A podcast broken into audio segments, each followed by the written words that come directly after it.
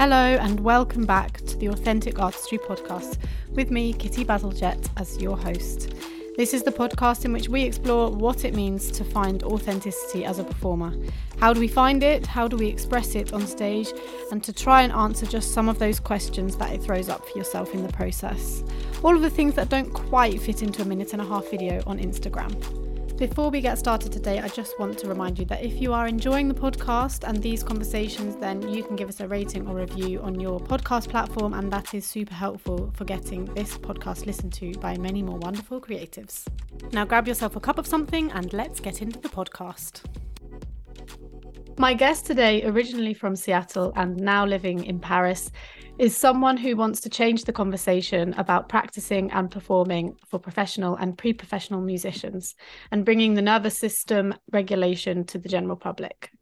She is a neurodivergent, recovering perfectionist, and active violist based in Paris, France. She's a former Division One scholarship rower with multiple autoimmune challenges, titanium plates, screws, and a passion for holding space for people to find and feel their awesomeness. Sarah from Spark Practice, welcome to the Authentic Artistry podcast. Thank you so much. It's such a pleasure to be here. Likewise, I'm super excited to have this conversation with you today. I always start with with these five questions. Sometimes they go on a bit longer than than I had originally intended. Um, but the first question is what does authentic artistry mean to you? Well, authentic artistry to me, well, obviously I think of you so done and dusted. Also, I'm really into helping people find their sort of resonant authenticity. And as you mentioned, I've been bumped and bruised quite a bit. so, really kind of getting to that space where um, understanding what authenticity is and how we can have this like resonant authenticity.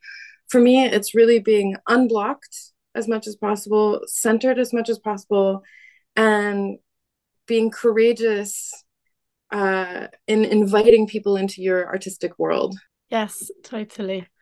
I think that's the invitation can only come when when you are unblocked and centered and because then you feel able to share what's what's in here with with others that's so funny the whole idea that we can't criticize and create at the same time it's just that it's a neurological thing, but also that we need to feel safe.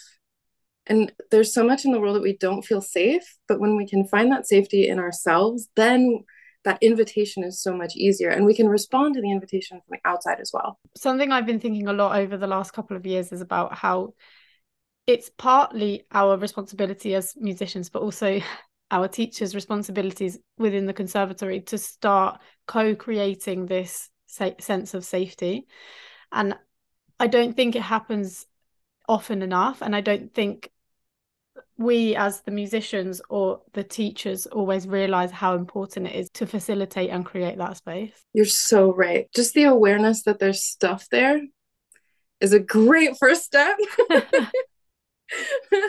And then you know having this sort of tool to be able to break the cycle with institutional memory and and you know most of our teachers didn't know any of this stuff anyway. Like mm.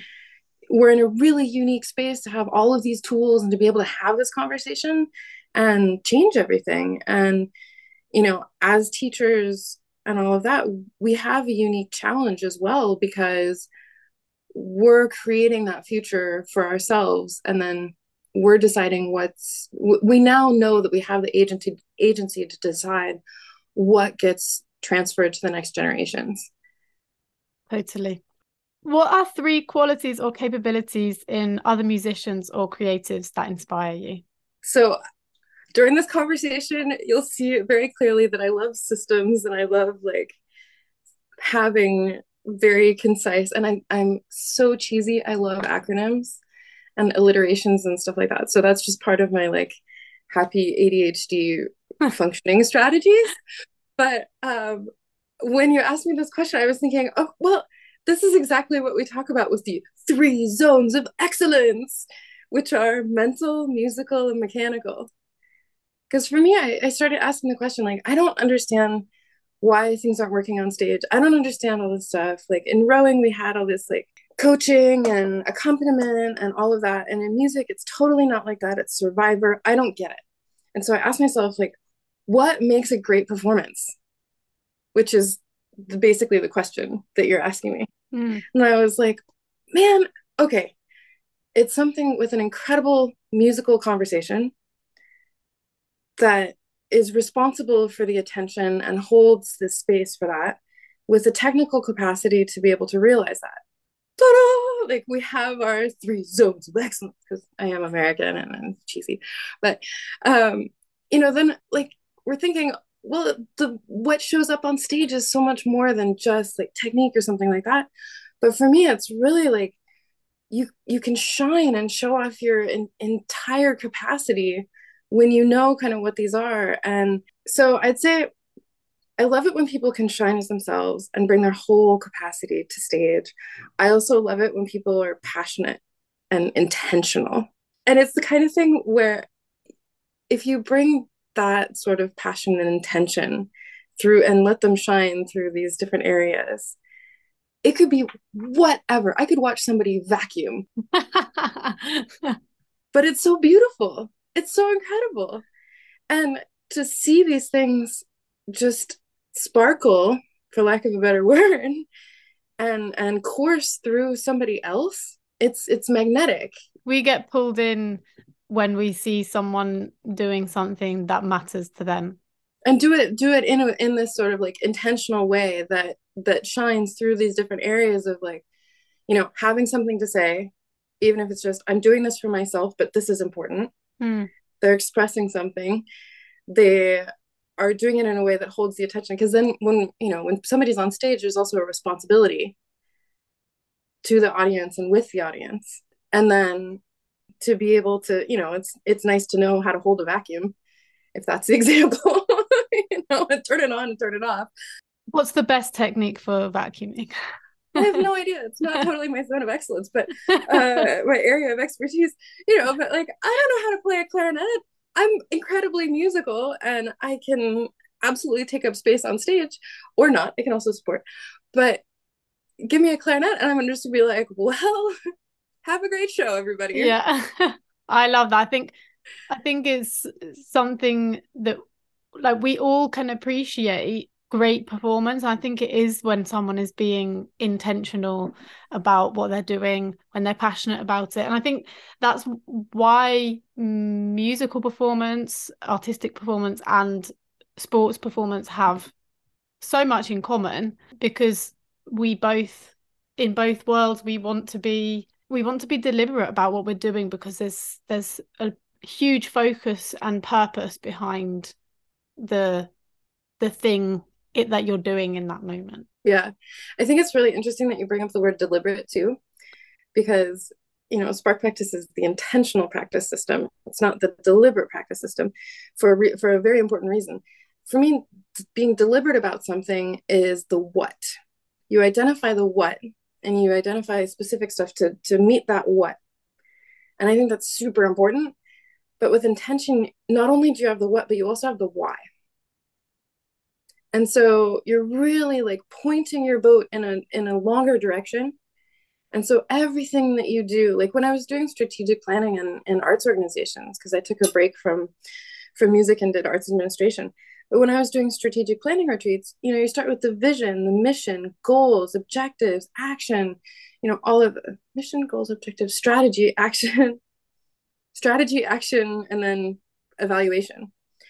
And so everything you're doing on the day to day links back up to that overarching intention. So I love that because then, you know, in our daily lives, all of our little decisions come from somewhere think that's also something that is so important to help musicians keep going and and not lose their way with being in this career because it can be a difficult career. But i think having the why having the intention the kind of action the focus it it keeps you on on on the path towards there we need a way we need a way to get from where we are now to where we want to be that doesn't that isn't a character judgment that doesn't put our worth as a person in question. Mm. We need a way that's and we we have the tools, we have the technology, we can build it. We we're we have more and more of these tools to be able to have a conversation that's constructive, that's towards musical excellence, but healthy musical excellence. And you know, it it'll come up a bit later, and I'll but I'll say it now too. Like there is a way to be totally badass and nice to yourself. Yeah, totally agree. Before I wander off too far from from these questions, the next question: What was the last concert that you went to? Um, I went to a rock show in a houseboat last night. Oh, super fun! Yeah, it was great. It's a band called Final Threat. It was their first uh, show in public, and it was wonderful. I look forward to going back. Oh my god, I love that. I love a, a, a party, a concert on a boat. I don't think there's anything better. Come to Paris. We'll hang out. If you could have dinner with any musician, performer, or artist throughout history, so contemporary, current, living, or or dead, who would it be and why? Uh, so I thought about this question a lot. It stayed with me and did not leave. And I was trying to figure out an answer that was like, oh, neat, or something like that. But the person that kept coming back to me is Mr. Eisenberg, who is my violin teacher in high school.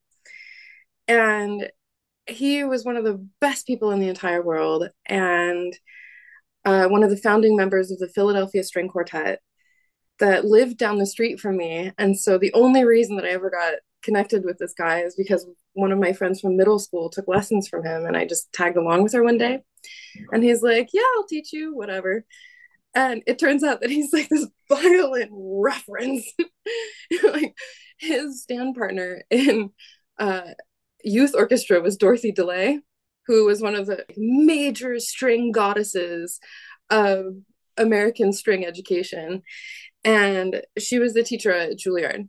And then it turns out that later my teacher in conservatory was Dorothy DeLay's teaching assistant. So like the world makes sense again. But Mr. Eisenberg was just the coolest, nicest person. And during that time, I, I didn't take music very seriously. I enjoyed it, but I didn't know. And the reason that he would be my my lunch date is that like I feel like I'm finally ready to learn from him. And he gave me so much when I was so young that I just had no idea and was going through so much other stuff. Like I just I had no idea how to appreciate it. And I got so much out of him and out of our relationship anyway. But now I'm like, oh my gosh, all the stuff.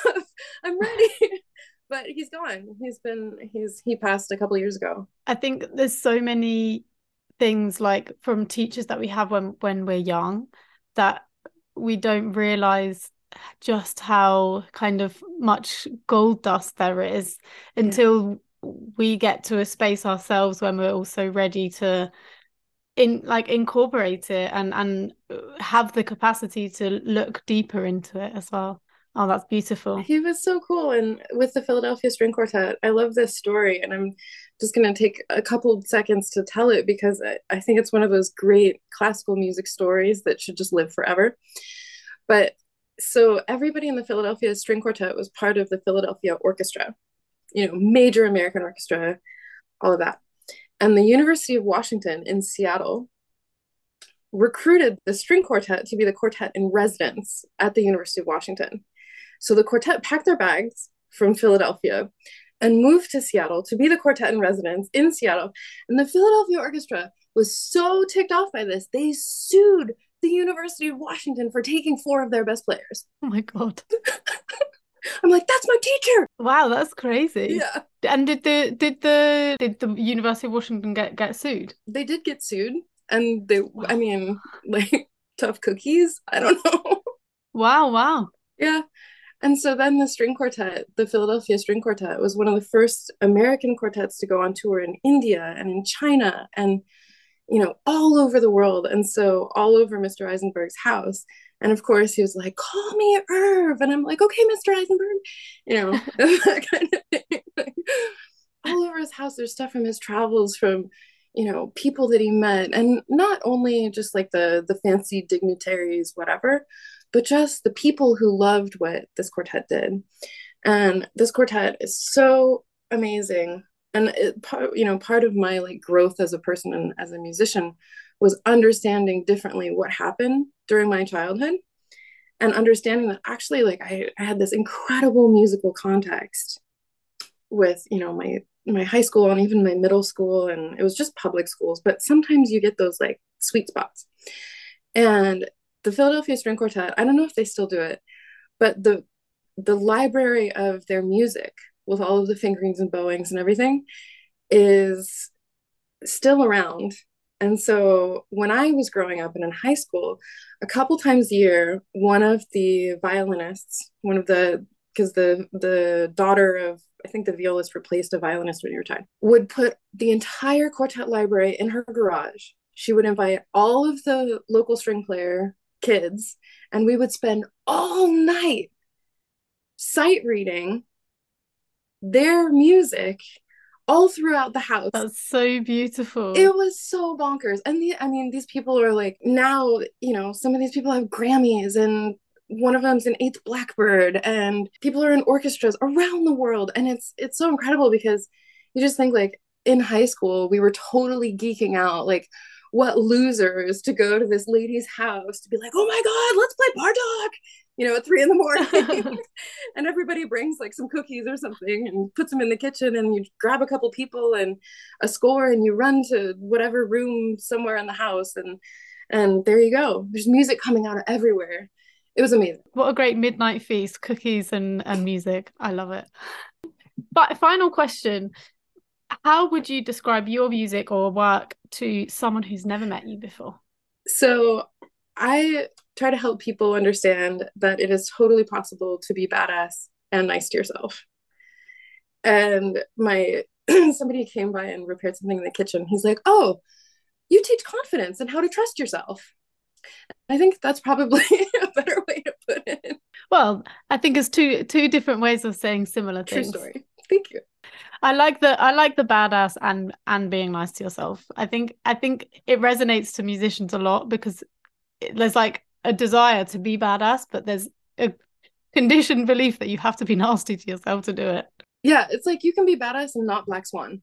You know, is the other way to put that. yeah, right we tend to glorify this this way of being as like the only way to get to the top so that happens in a lot of different ways but like spark practice really came out of this question of like what makes an excellent performance and sort of reworking it from the inside so that again we're having a it's a framework to have a conversation towards musical objectives so that self-judgment and all of those things of oh you don't know how to do this well you're a piece of crap doesn't fly anymore we don't do that anymore there's no space for that, and it's not helpful.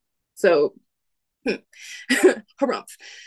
And then what I realized in part of that and doing the artist's way, because I run the artist way Paris group, is that most people don't know how to regulate their nervous system. And so that's one of the essential elements of performance and just being human. That segues quite nicely into could you tell a bit about what is Spark Practice and how did it come into being? Yes.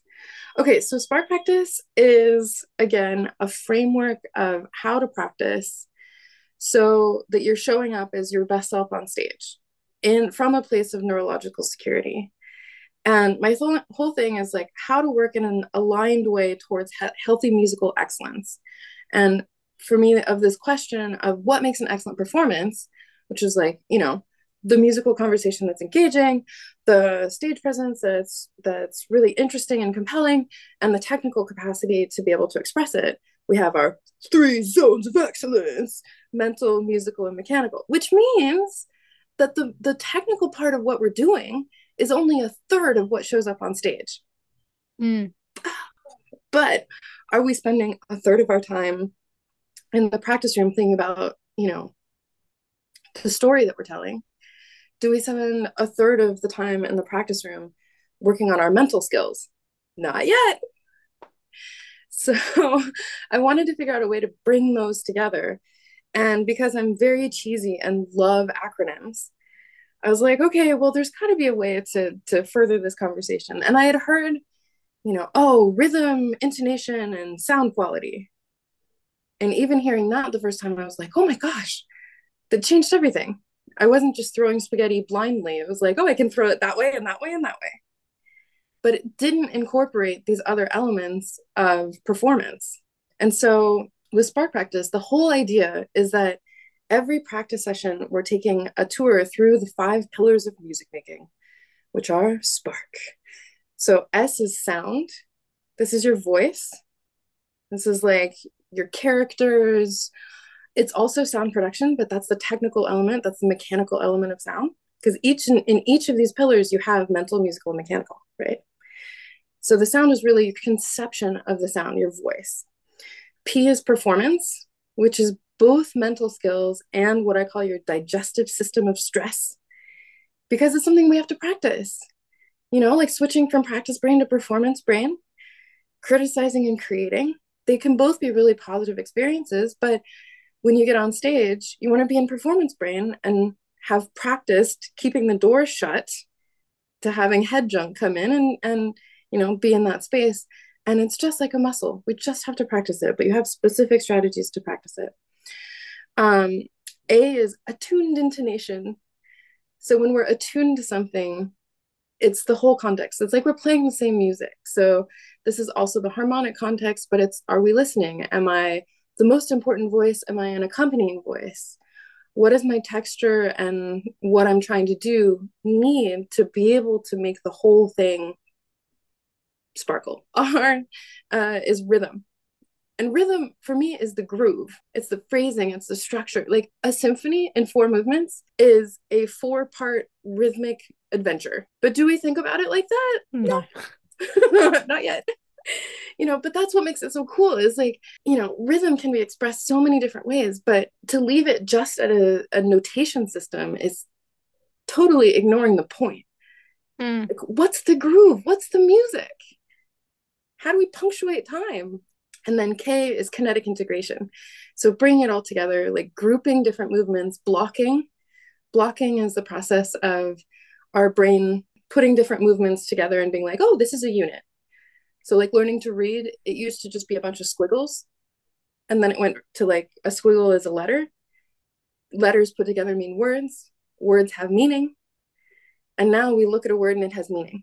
That's blocking. But there's a the the like major secret ingredient of that is that with kinetic integration, not only are we putting the movements together and our like intention of driving it, but we're also being really careful about the story we tell ourselves. Because when we're practicing that's when we need to be building everything together and saying like oh yeah and in this part there's a happy tree and all of that and relax and open up you know not necessarily relax but open up give yourself that positive direction and also cultivate that like very nice conversation you're having with yourself.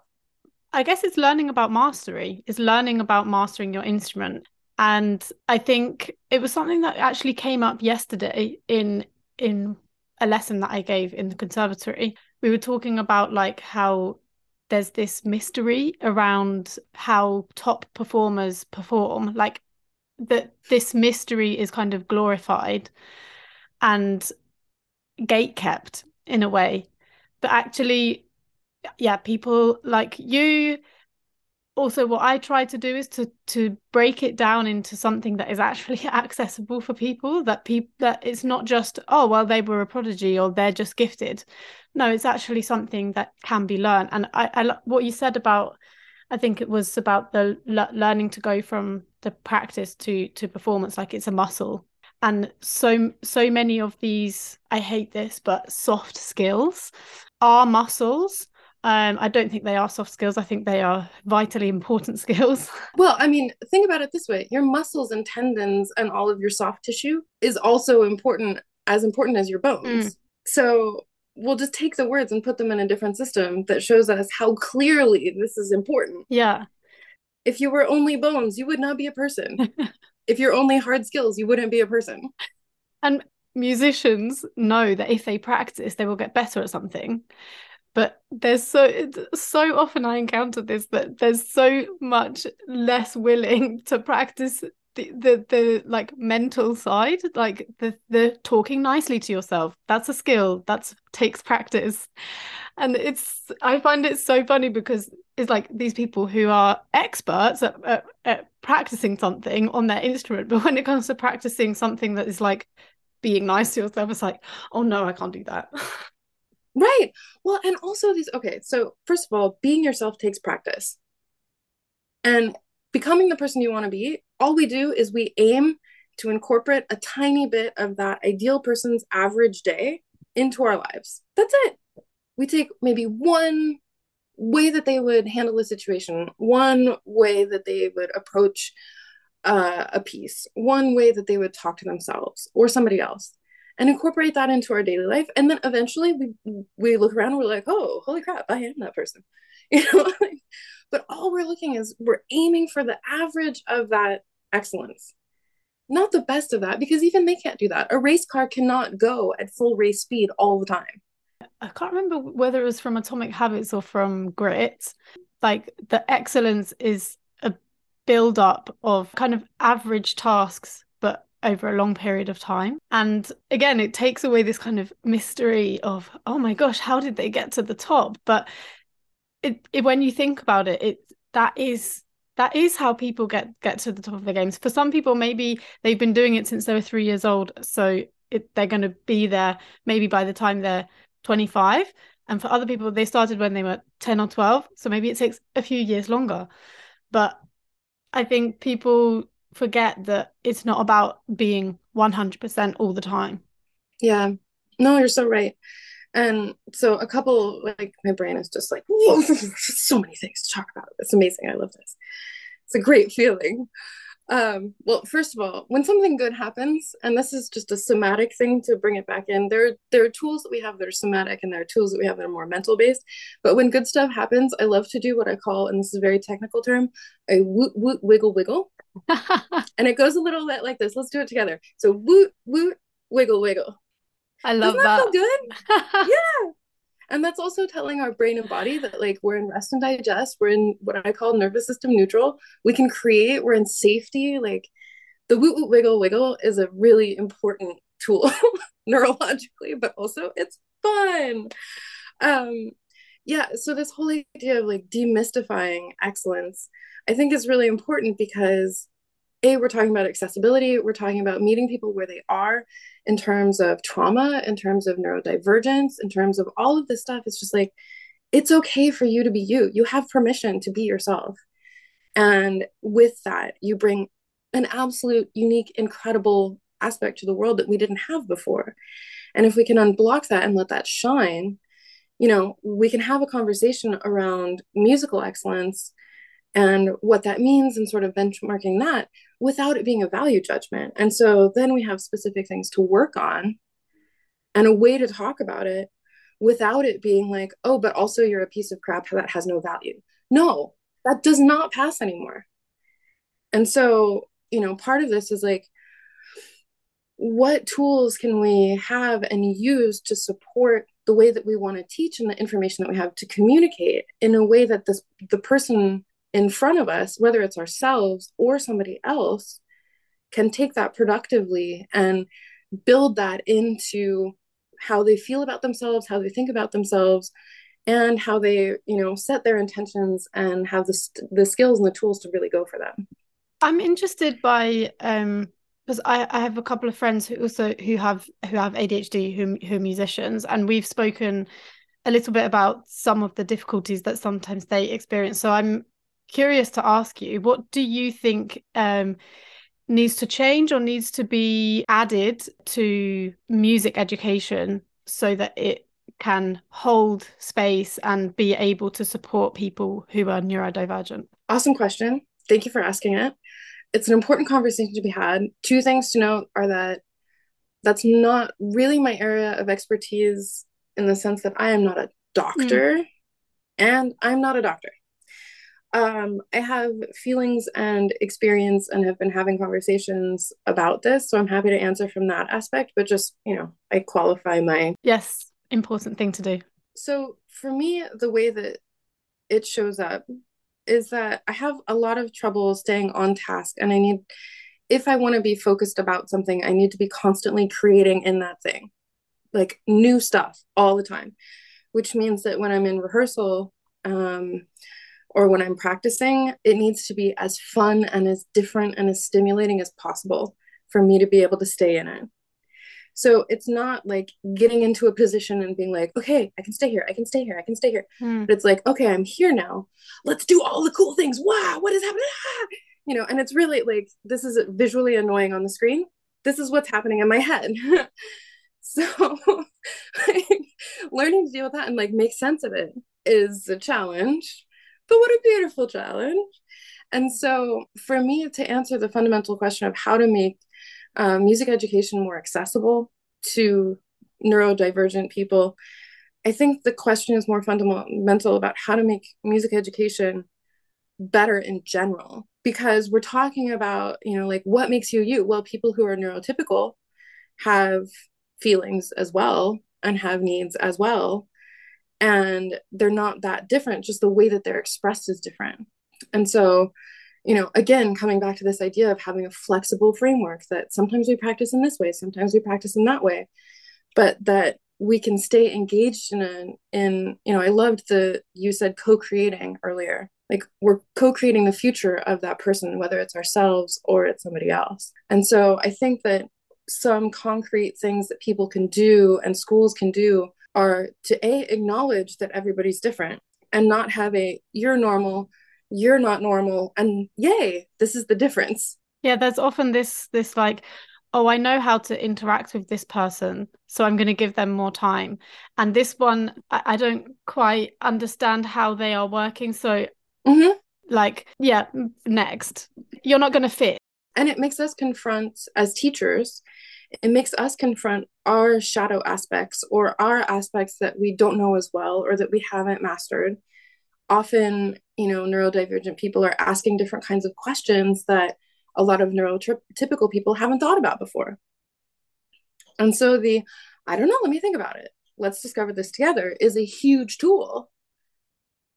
Instead of just like well that's a stupid question work on your intonation you know which does which does what what objectively what does that do well it tells the person that they have no value and that they're a piece of crap it tells them that they should be doing something that they don't know how to do and that they're not going to get help from their primary resource. And that's not going to encourage anybody. no, and it discourages the teacher as well. Yeah. Whereas, you know, like uh, there's the in the American Viola Society journal that's coming out, I have an article about a lesson format that I propose. And it's just it's really simple there's the self regulation at the beginning, like making sure that both parties are ready to have a learning exchange. Then there's the performance, which is the full shebang of throwing spaghetti of like the centering, the whatever. Because the lesson is that tiny dose of stress and you know people flip out for lessons and to use it constructively rather than just like oh well chill out it's not not even a performance is not helpful we need to use that in a way that builds the performance and builds those skills. So then there's the performance, and then there's the evaluation where the teacher and the student evaluate the performance together. And so the teacher's teaching the student how to think about it. Then there's, you know, the identification of stuff that isn't great, right? Stuff to improve, as well as the things that are going well. Then there's the learning, the learning, where the teacher's demonstrating and talking through things and showing and and explaining. And then there's figuring out what to do for the next meeting. So the teacher's like, okay, well, this is exactly what happened. I said exactly these things. The student has basically a prescription of what to do. Everybody's empowered. We're repeating ourselves way less. The student, regard, you know, if there's somebody who needs routine, like, here's a concrete way to do this.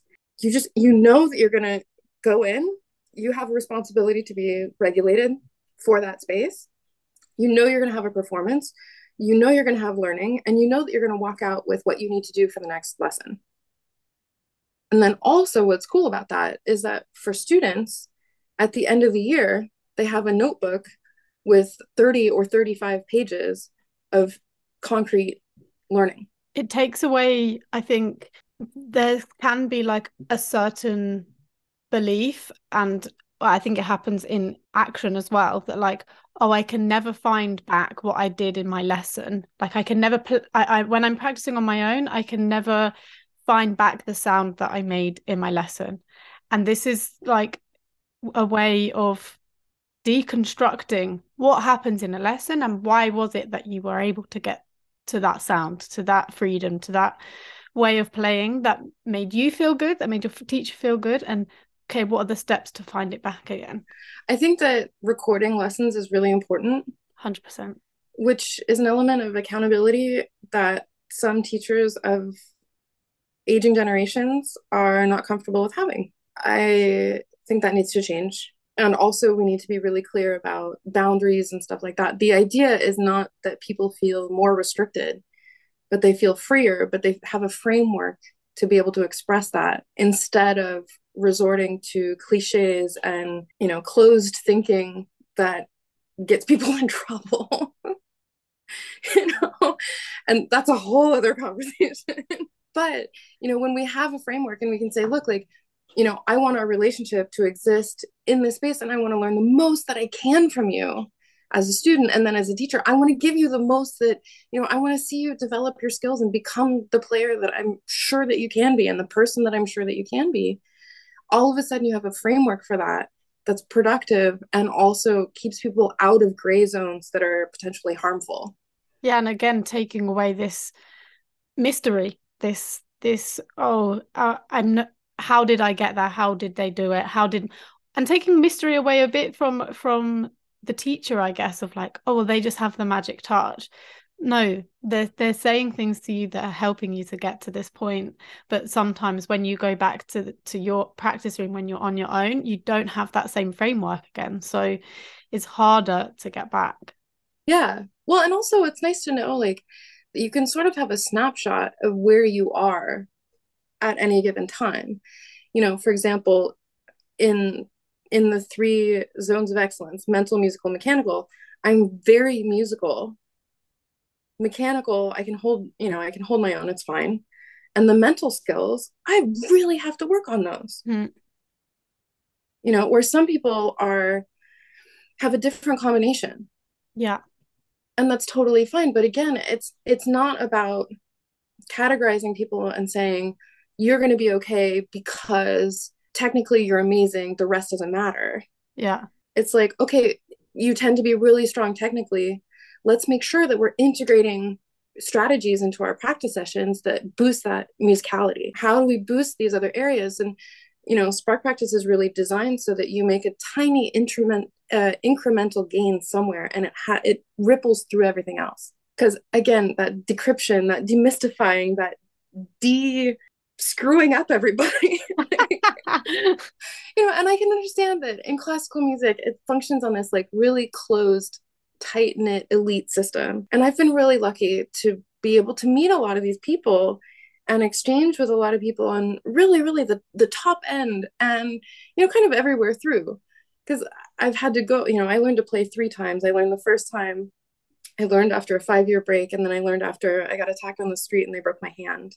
Oh my god. Yeah, so I had to, you know, that's why I'm a ninja practicing. it's like you got to figure it out at some point. But you know, I've been really lucky, and everybody, regardless of where they are, sort of in in the echelons of international soloist to half passionate amateur, has their own stuff, but they also have the stuff that makes them shine and so it's like pull it, you know, it's another thing about Dorothy DeLay, this violin goddess, whatever, was that she was really well known for finding the good. You know, so somebody plays and she'll be like, oh my gosh, this was great. And then figured out a way to put all the other things that needed a little help into pulling that forward. You know, so you're constantly encouraging the best out of that person and not putting their value on the line about it. I always think that the things that you do well, they are your tool to help you with the things that you need to improve. But there's a kind of belief or I see confusion in people's faces sometimes when I'm when I'm talking about this, mostly students, that like, oh, but how but I need to improve. And it's like, yeah, but just just because you're using what you're good at doesn't mean that you're not going to improve. um, and it's it's I think it's sometimes quite um, it seems contradictory, but actually it's it's not. It's it's using what you're good at to to keep keep improving without thinking that you suck. Yes, totally. Totally. Okay, so this is like like neon signs going off about intention and feeling. So when we're good at something, like I remember the first time in rowing that I had like a perfect stroke. I, I remember it. It was at like 6:03 in the morning on, you know, I know exactly the patch of of course, like I know exactly where I was in the lake. I I know. And that feeling when you when you get something right, it just is like, oh my god, that was it. and then you spend a year trying to do it again. but you have the feeling. And so then there's that emotional signature that starts to imprint of like not only did things come together, but it felt like everything resonated yes. And you can do you can get something right and it feel like a no, but the goal is to get something right and have it feel like a yes so that then you can start to trust yourself. And so then a lot of what I do in my practice as a person, but also musically, is like, okay, how do I want to feel? So, like, New Year's resolutions. I don't do New Year's resolutions. I do New Year's intentions. And my intentions are I want to feel like XYZ this year. Because I can't, I don't know what's coming up. I don't know what's going to happen. And if I try to force it to happen, it'll be fake. But if I can say, I want to feel like this, then the solutions come and the opportunities come and and all of that. And i think the same is true when we're practicing or performing that we can say like okay i want to feel relaxed and open and you know confident. Okay but what is confidence? I want to feel like i can trust myself to create. I want to feel creative. I want to feel like I can soar over this top note and then boom, like go down. And mm, we're going to go, you know, in the story that I'm telling, there's this like cave of desolation. We're going to go spend some time there. And then we're going to go up to this happy you know, whatever it is. But you have that emotional space to be free and safe to create so that then you are pulling the things that are good and you're saying, you know, that feeling, let's find that feeling in this other area. This leads, I think, quite nicely onto because you've mentioned a couple of times about like nervous system regulation, emotional regulation. Could you could you give a firstly a little bit of um, maybe a definition for people who don't know about what it is, and then um, maybe to say a bit about why it's so important for for performers. Yes, thank you. So, nervous system regulation is really just when we're not in an activated state of fight or flight, freeze or fawn. We're in that rest and digest neutrality. It doesn't mean that we're asleep. It doesn't mean that we're running around. It's just really when you're kind of at home in yourself. And so everybody is different. And we know anecdotally that everybody's different. And so I was really interested in finding ways to express that but also to give some tools about like we're different in these ways and we can work with that in these ways. So uh, nervous system neutral came out of this because we need those mental skills for performance. We also need them in our relationships and professional lives outside of being on stage. And so i wanted to develop uh, base, an essential toolkit of coming back to nervous system neutral coming back to that like cool, chill, centered space from which you can rest, digest, be creative, feel really safe. Nervous system regulation essentially is about feeling safe and feeling safe in yourself. For everybody, that means something else. If you've had trauma, if you've had stuff like that, that safety looks really different than for somebody who hasn't. And so that's a whole other ball of wax that, you know, you need to feel safe enough to start having that conversation with yourself. And everybody is where they are. It's fine. It's okay to be a person. Congratulations. so, what nervous system neutral is about is um, the protocol, the basic protocol is notice, support, and nurture. So, what we're going to do is we're going to notice when we're activated about something or we have big feelings or something's off or whatever. We're just going to notice what's going on. And for everybody, that looks different. You know, everybody experiences stress differently. We're going to support, we're going to use our strategies to be able to come back to neutral. Whether it's like a mini feeling or about to go on stage and all of a sudden you're like shaking and throwing up and you know we've been there um, or you know completely uh, catastrophizing this is awful everybody hates me i probably smell bad whatever and using those strategies like urgent care and also our digestive system of stress to support that to come back to neutral to come back to safety. And then nurture is to give ourselves that positive direction to get the energy flowing again and move forward. So because everybody's different i built a quiz around this and there are eight different animals. And really the secret sauce is about whether you experience stress in the body or the mind first and if your core reaction not a response not something we've conditioned but the thing that happens first on the very inside of you is fight flight freeze or fawn.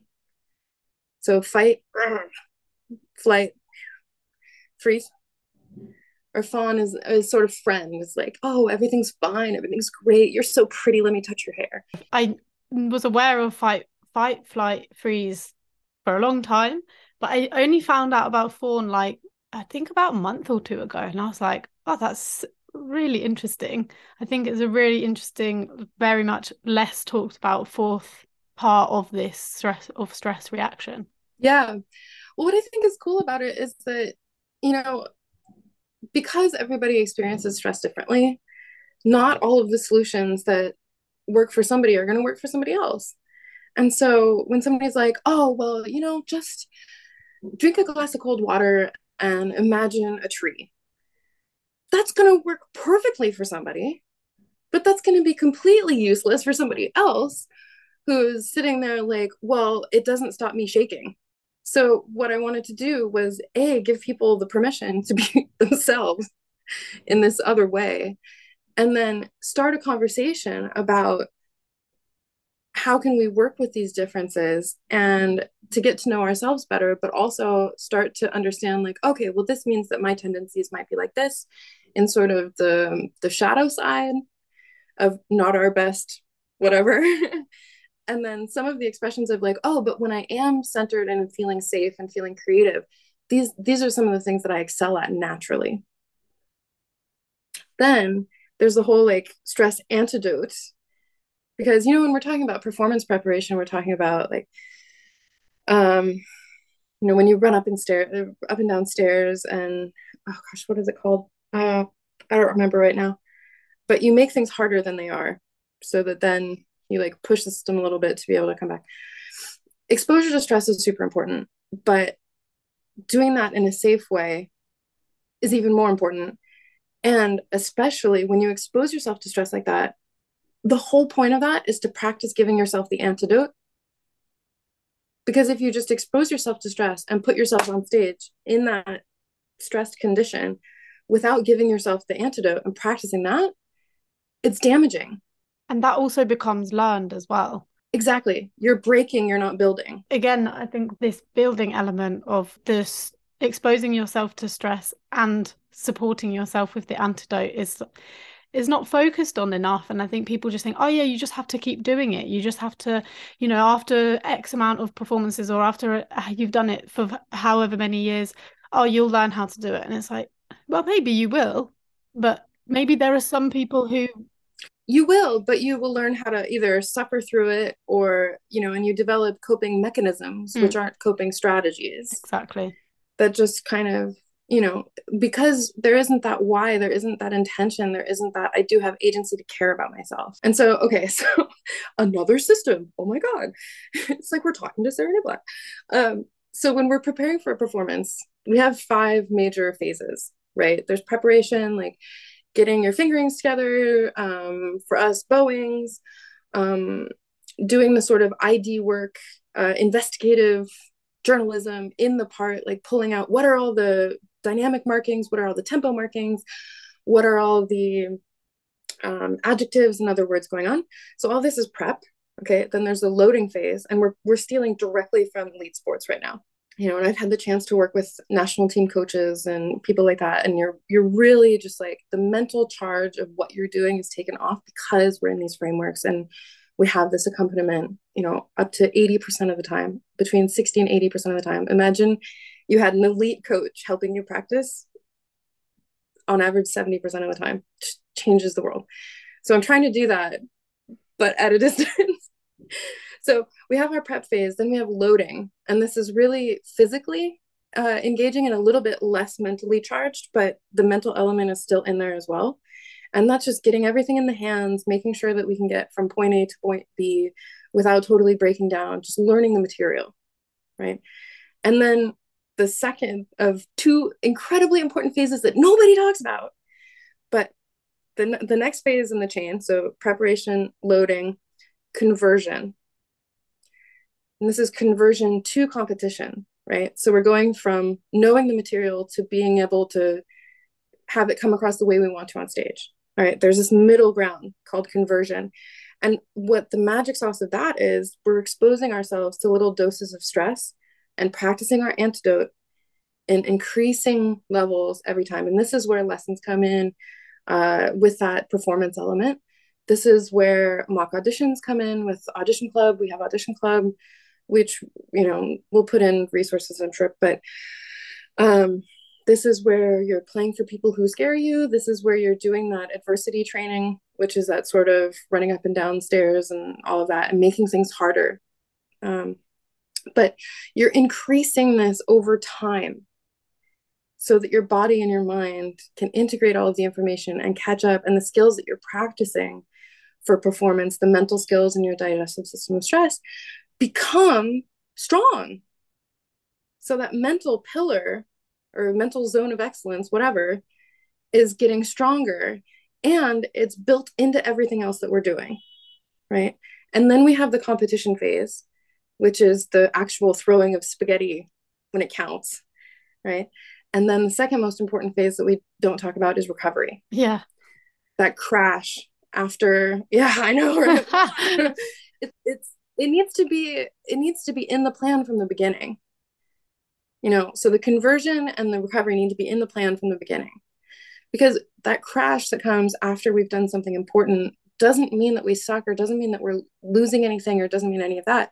It's the natural cycle of things. And we need that to be able to really take the time to integrate everything that happened and help, you know, rest ourselves so that our again we're learning to do this in a more aligned way that works with our neurobiology that works with our mind with that works with our unique profile of who we are so that we're stocking things in a way that's helpful and healthy and helps us like come back you know a little bit further down the path. I think that's such an important point the working with ourselves but it also means having to look at yourself and that can be really confronting sometimes. And it means we have to look at things that might be uncomfortable and challenging to, to look at but in order to be able to work with ourselves we also have to see ourselves and see ourselves for who we are what we are doing and what makes us tick what makes us get really pissed off. You're so right but not everybody needs to do everything right now. Yeah. I remember hearing once this you can do everything all at, you can do everything just not all at the same time. Right. And i don't want people to feel like they're never going to be great because they're afraid of because they don't have the tools right now to face all this stuff you know or they're not ready or whatever. I you know there's stuff that i'm not ready to face. We're all on our own path right? And so it's super important to know that like regardless of where you are regardless of how blocked you feel or how free you feel or how surprising all of this stuff is or how much you have resistance to to even looking at it there is a framework to be able to have a productive conversation without touching all of that stuff. And then as you get more comfortable and you start to trust yourself more, it comes. Totally. I can't believe how quickly these this hour or so goes by. It surprises me every time. So I want to ask you just as a final question, um, what would you what would your advice be to someone who is looking for their authentic artistry? Enjoy the ride because again you know everybody's different. If you want tools everybody there's so many people who are offering tools to help even start that process you know and and i have a bunch because that's how i function in the world you know so please come and hang out with me if you want to. But you know learning is the process of being crap at something to being less crap at it. And so there's this like beautiful discomfort and I feel like real authentic artistry is enjoying that beautiful discomfort and having the courage to have that conversation. So please enjoy the ride, enjoy that discomfort, come hang out with cool kids. We're all weirdos and you are too, and that's totally fine. Do you want to let people know where they can find you, where they can work with you, find out more about you? Yes. Well, it would be awesome to meet everybody who uh, hangs out with this conversation and, and is interested. Uh, you can find me at Spark Practice everywhere. So Instagram, Facebook, there's a website. It's sparkpractice.com, S P A R K practice.com. And maybe um, we can put in that Better Lessons Now worksheet uh, for people who want to download it as part of the podcast. And that's the, the framework of the conversation that you have with your lessons. You can also use this for yourself for your own uh, practice the best way to come and hang out and see if this is your vibe, there are a couple different things you can do. First of all, get your personal stress profile from. It's super interesting and really quite accurate. Yeah, everybody's different.